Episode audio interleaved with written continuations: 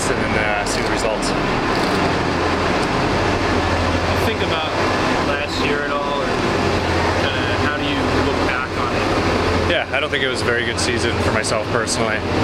Um, you know, I'm looking at this as a fresh start and a uh, chance to uh, prove myself. We got a lot of young talent here in camp, and guys are fighting for a job, and um, I don't consider my job safe at all. Do you, like the moves that were made in the offseason? You just you mentioned a lot of younger guys coming in. What do you, what do you make of the additions? It's great. We've got a lot of speed. It seems like got a got a lot younger. Which uh, you look around the teams in the league have success. It's a lot of young guys. So um, I think it was a great offseason. You take a lot of pride in being a complete player. Yeah. But obviously, you understand that the goals, the goals have to. You should talk about that. From me? Yeah, for sure. Uh, you know, I, I do take pride in my defensive game. A lot of guys that score goals are uh, minus players in the league, but uh, you know, I, I know why why I'm here and, and why I get paid to uh, to what I do, and it's to score goals. So uh, I just got to be that much better and um, try harder to get more goals. You like, what you like. Good, 100%. Yeah. Was it harder coming back from that injury last year than you thought it would be? Uh, for sure. Yeah. I mean, it didn't.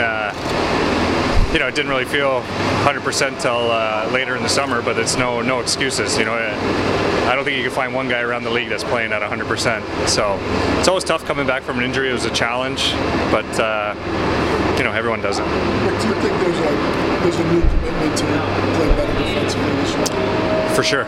I think we, we look at years when we've had success and we've been a defensive team. I think we got away from it last year, so you could tell by our, uh, you know, how many goals we were giving up a game, and you know, Hank was still one of the best goalies in the league. So we know it's not him. We know it's our uh, defensive game.